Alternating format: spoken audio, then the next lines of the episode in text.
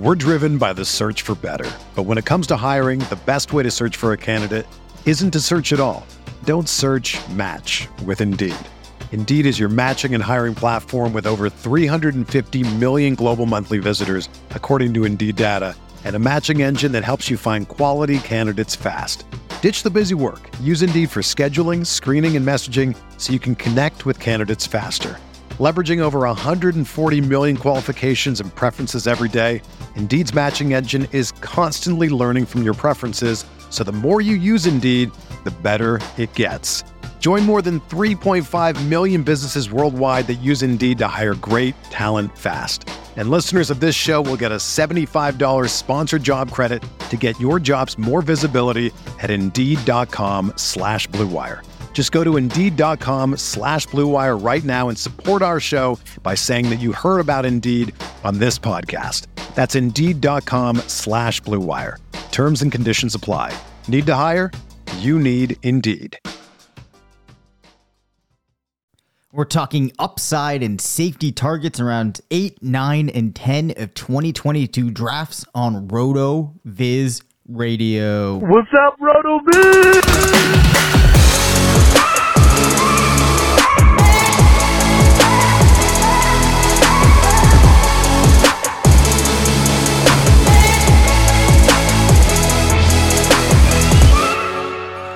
Welcome into the RotoViz Fantasy Football Show. I'm Dave Caban, one of the owners at RotoViz, back with an extension of the topics we talked about earlier in the week. Unfortunately, uh, we were not able to follow the plan, and Curtis was not able to record with me tonight, but that gave me ample opportunity here to continue along with the exercise that we went through on the episode that published Thursday morning.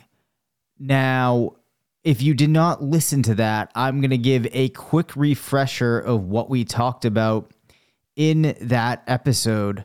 But before we do that, it's time for us to get into today's FFPC stat attack. And like we did earlier in the week, the purpose behind this stat attack will come clear um, after we get through today's agenda. But the stat attack is if you go into the RotoViz projections, my projections, and you look up Treylon Burks, you will see him at wide receiver 27. If you were to go into the NFL Player Stat Explorer and you were to search for AJ Brown, and you look at the workload that he had last year, you would see it would be number 21 among wide receivers in expected points per game. You would see that he was number 32 in overall targets. And you would then look at, in a separate tool here, if you look at the ADP for Treylon Burks, you would see that he's going as the wide receiver 47 in round nine. That's our quick stat attack. I want to float out those numbers, let you think about that a little bit. And then we will be talking more about Burks later on in this episode. So, again, as always, make sure that you go out to myffpc.com, sign up for the main event. Sign up for the Football Guys Players Championship Leagues, the Best Ball Tournament, RotoViz, Triflex Dynasty Leagues, and everything else that they have going on over there at myffpc.com. All right. So, the exercise that we ran through earlier this week was going round by round, and in each round, identifying the player that, in my perspective, carried the most upside into the season.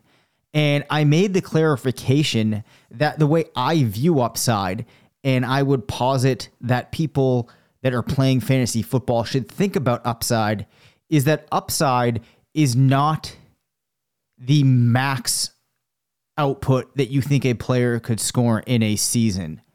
It is their highest concentration of their distribution that gives you a reasonable chance of expecting that outcome to occur. So, said differently, if player A could, in maybe one out of a hundred scenarios, you think they could score 300 points. But behind that, the next highest number where you get over 10 outcomes uh, is like 200. I would argue that their upside's not as good as a player whose highest outcome that maybe would happen one time is at like 260, but you could see, you would speculate that maybe if the season happened 100 times, 20 of those times they'd be at like 245. That is how I view upside. I don't think it makes sense to view it as just in the absolute 100% best case scenario where would this player land? Because we know that the absolute 100% best case scenario is really only going to manifest for a handful of players each year. So if you're using that as the way that you target upside, you're going to. The decisions that you're making off of that are not going to very likely in the end have the proper influence from those because you're likely going to be wrong a lot. Uh, whereas if you think about that high end distribution, that makes more sense. You're probably going to get things right with more of these players when you're going after upside. I wrote an article about that a number of years ago. You can find it. I think it's titled something just like, Are we thinking about upside incorrectly? Something to that effect. So that's one of the things we're doing in this uh, in this exercise. And the other thing that I wanted to talk about here was looking for guys that are safe, which is the other side of the coin. I apologize if you already listened to me earlier in the week and we talked about this. But to me, a safe player isn't necessarily one that you can just project for volume or that's on a team where you think they're going to get some requisite amount of work so that they don't become you know entirely devoid of scoring in a year.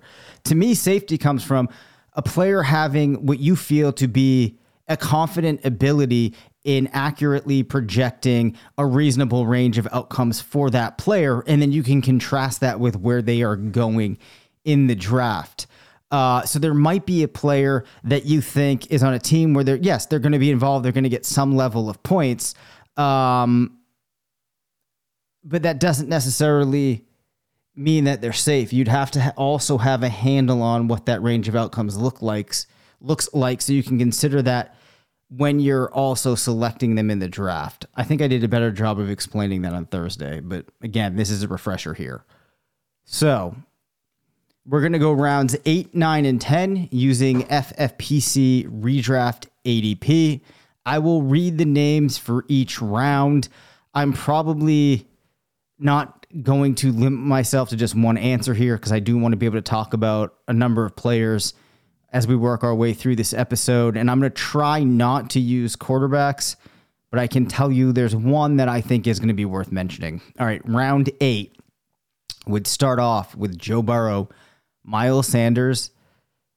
Uh, you got Pierce, the back out of Houston, who I already saw some highlights from tonight um, on Twitter. Uh, Hunt um, from Cleveland, Devonta Smith, Kadarius Toney, Singletary, uh, Patterson, Rashad Penny, Dawson Knox, Cook, and Woods. James Cook, that is. Uh, and then Robert Woods.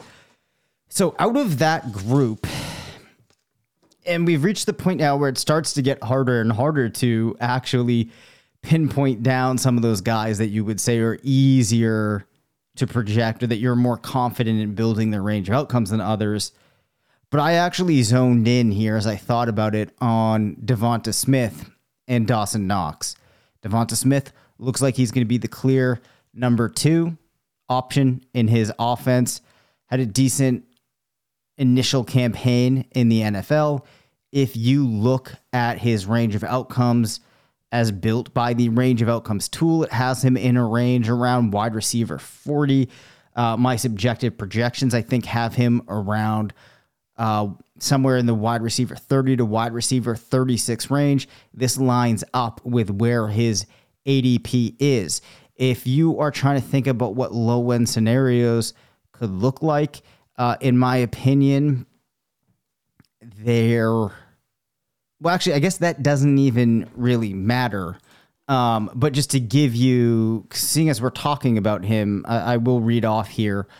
The range of outcomes tool has his distribution largely concentrated uh, by uh, between around five to 17 fantasy points per game, but most of it really is around that. His highest peak is around uh, 10 points per game, followed by players hovering around that 15 points per game type of range. And when I think about the way I would expect this offense to operate, it seems like that spot is very reasonable. Now, Dawson Knox, we did talk about, and everybody has talked about this, that there certainly could be touchdown regression coming for him.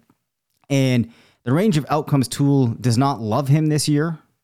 Um, obviously, picking up on the idea that when it's building these comps, the touchdown numbers tend to regress. There's extreme efficiency last year, gets matched with efficient players. We don't see that efficiency tend to carry.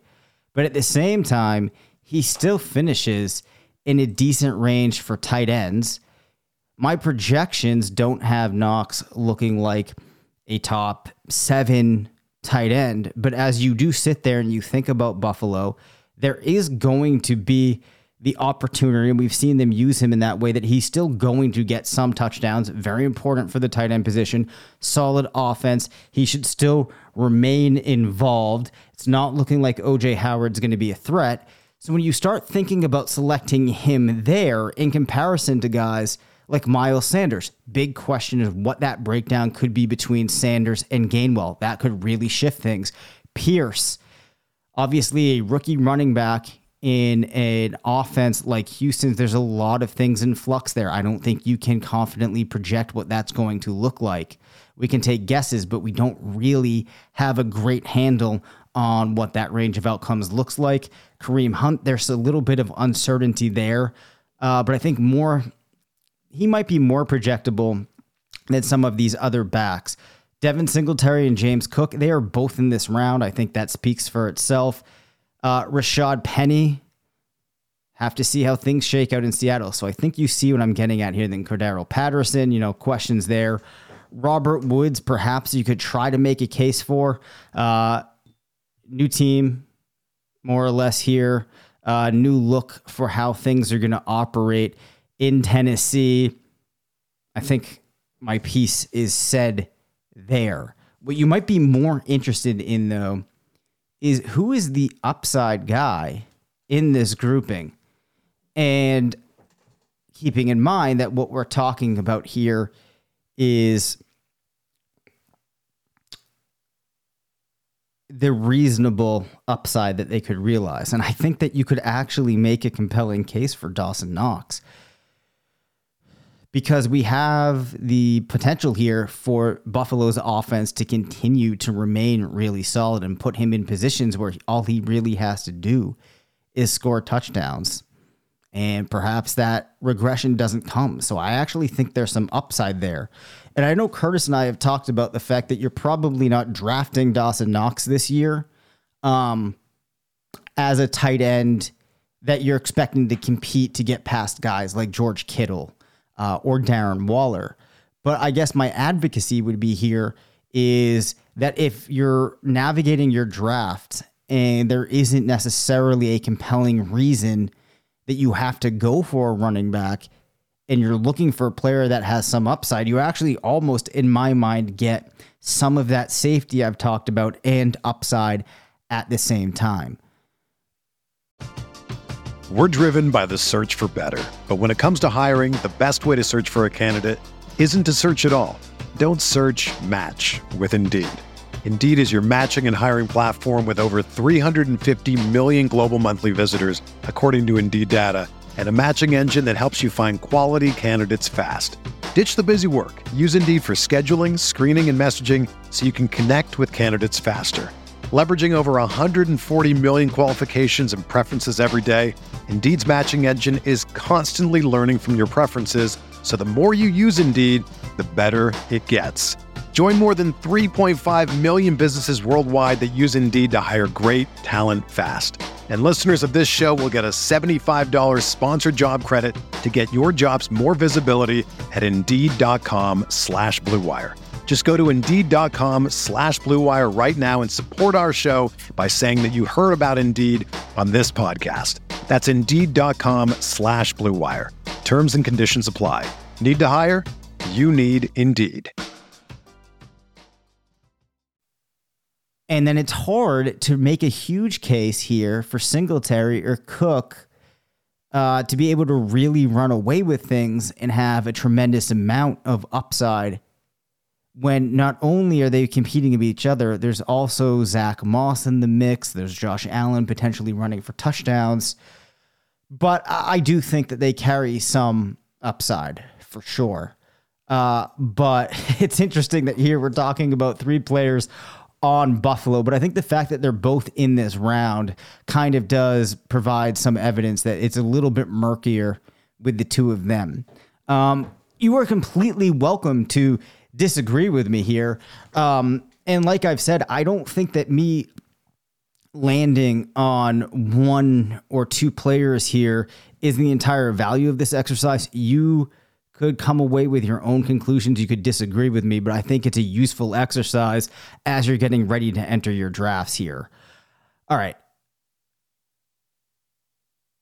We move into round nine with Treylon Burks, Tom Brady, Pat Freiermuth, Melvin Gordon, Tyler Lockett, Chris Olave, Cole Kmet, Kenneth Walker, Russell Wilson, Sky Moore, Damien Harris, and Trey Lance. Now, I said I would leave the quarterbacks out. Um, obviously, you would have, I would imagine that you're a little bit more confident saying what Tom Brady's range of outcomes is going to look like than you would in saying what a player like uh, Damien Harris's could look like or Melvin Gordon. Maybe you could make the case that Tyler Lockett's is a little bit more projectable because he's probably going to be trash this year. Sorry, Curtis. Um, but no, I think the direction that I would take this is I actually think that you have, I personally have the best feel on where Cole Kmet should finish approximately this year. Now, the range of outcomes tool has him very low in tight end scoring, which makes sense when you think about many of the stages of his first two years in the NFL. Uh, one thing probably worth highlighting, and I know that it can be very dangerous to look at first half, second half splits, try to extrapolate the second half to the entirety of the upcoming season. Um, that does not always work out. In fact, more often than not, that's a great way of doing things. But I do think that with the way that Chicago worked last year, it is notable that we saw his targets per game go up by about two in the back half of the season, which translated into an extra two receptions per game. And I think that we saw Kmet emerge in a as a different piece of that offense last year, which we can expect to continue forward this year. And it's really looking like, as far as the passing game goes, it's going to be Kmet and Mooney. And then, sure, there's room for another player. Maybe it's Velus Jones. Who knows who it is to step up and get involved. But I see Kmet as somebody that could flirt with that very low end tight end one type of spot, but probably finish somewhere between tight end 12 to tight end 16. I have a much easier time saying that I'm confident in that projection than trying to pretend that I know the parameters of what things could look like for Kenneth Walker, who looks like could be dealing with some injury concerns right now. Is going to be repeating Rashad, Rashad Penny in this offense that no longer has Russell Wilson. Um, Damien Harris, it's hard to know what that breakdown between him, Rhamondre Stevenson, and any other running back on the team could look like. And I think that we could go through more of these examples uh, for these other players. Now, the other name I'll throw out here, possibly Treylon Burks. We talked about him at the top of the show. He's going as wide receiver 47. Is he a one for one replacement for AJ Brown? Probably not. Um, but I'm not making an upside case here. I'm just considering Treylon Burks, believing that he is a very good prospect coming into an offense that's going to need to rely on him. They made that trade. They're going to need for him to be involved this year. I think that Tennessee is going to be a team that's still planning to compete. And as a result of that, it's going to be very hard for Burks to not have a range of outcomes. Or let me say it differently. It's very hard for me to imagine a range of outcomes where Burks struggles to at least approximate that ADP, if not outplay it. The question really is is just how high is the upside? But since we are framing things through a lens of safety also here, I think it's okay to not have as great of a handle on exactly how many scenarios he absolutely crushes because we know that at the very least, I can't say we know, we feel confident that at the very least, the bottom portions of his distribution should justify his ADP. And it feels to me, if we remove injuries or other things that there's no way we could account for in the beginning of the season, um,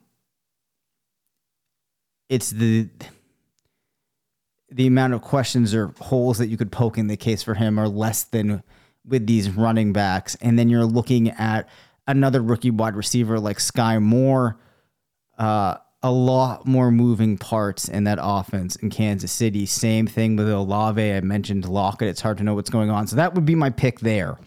So we said uh, Kmet. well, okay.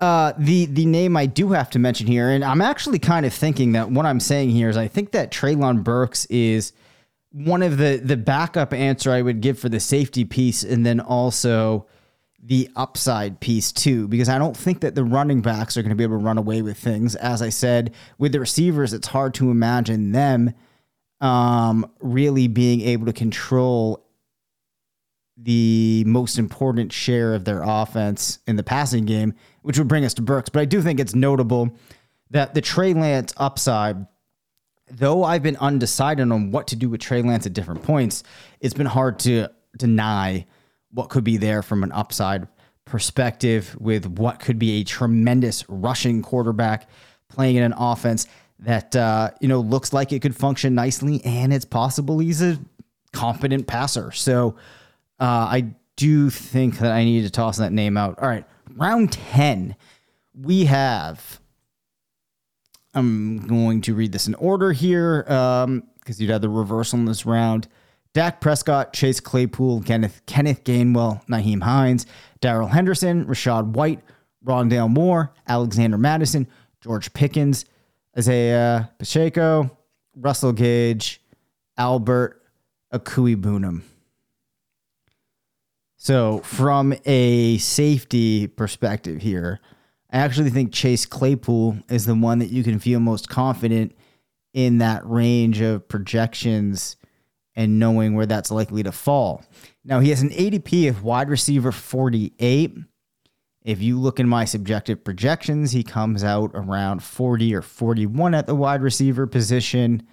That is factoring in the fact that you do have George Pickens there range of outcomes gets him in a similar spot. And I think that it's going to be hard to have Claypool move too far ahead of that. But at the same time, I don't really see a tremendous amount of scenarios where he gets outplayed by Pickens and Diontae Johnson to a degree that it strips him out of consideration for landing in that wide receiver 48 range. And I don't think that the quarterback play, as we've talked about at nauseum on this show, is giving me any concerns about Claypool being able to approximate that. So I think he would be my pick from the safety perspective. From the upside perspective, I have to go with the two rookie backs here. Uh, I think it's pretty evident why. Uh, now, trying to tease out which one of them has more upside, it's very hard to say. Um, I guess that you could point to Kansas City and Pacheco or Paseco, sorry, Paseco, I believe is how you announce it. Still getting these pronunciations down. Um, I think that you could make a stronger case for him, given that we haven't seen Edwards Helaire really been able to put things together for long stretches for Kansas City. and then it's looking like Ronald Jones might be on the bubble. Gore is dealing with some issues right now. You still have Jerick McKinnon. I think some people might have an easier time or an easier might be easier for them to imagine him ascending to that role given the way hype has been building. Um, but White, I think, could have a lot of value even if Leonard Fournette, who it's harder to say those things that I said about Helaire, you don't really think you can apply those to Fournette. I think that you could see the scenario though where White is able to be a, a role player in this offense, which translates to points even with Fournette there. Um, but I think it's it's hard to break the tie between these two guys. But I do think that they both carry an amount of upside into drafts. Having said that, though, I much prefer going after White in round ten, and that is because in that backfield, I think he's more positioned to be able to get the type of work that allows you to outplay being a running back 43 uh, without needing injury to the player ahead of him. Um, you could argue over which player would have a higher maximum upside given the perfect storm for them in that season. Uh, but from a drafting perspective here, with the way that I'm framing upside, I, I give a slight edge to White, but I could see how that might be a toss up for some. All right. Uh, um, excuse me. That brings us to the end of this episode. Hopefully, we can get Curtis back next week. As I always say, send in those bold predictions. If there's any topics you want us to cover or questions that you have, please send those in. I hope that you all have a great weekend, that you crush some drafts if you're in them, and we will see you next week. Thank you for listening to the RotoViz Fantasy Football Show. Send us questions at rvffshow at gmail.com.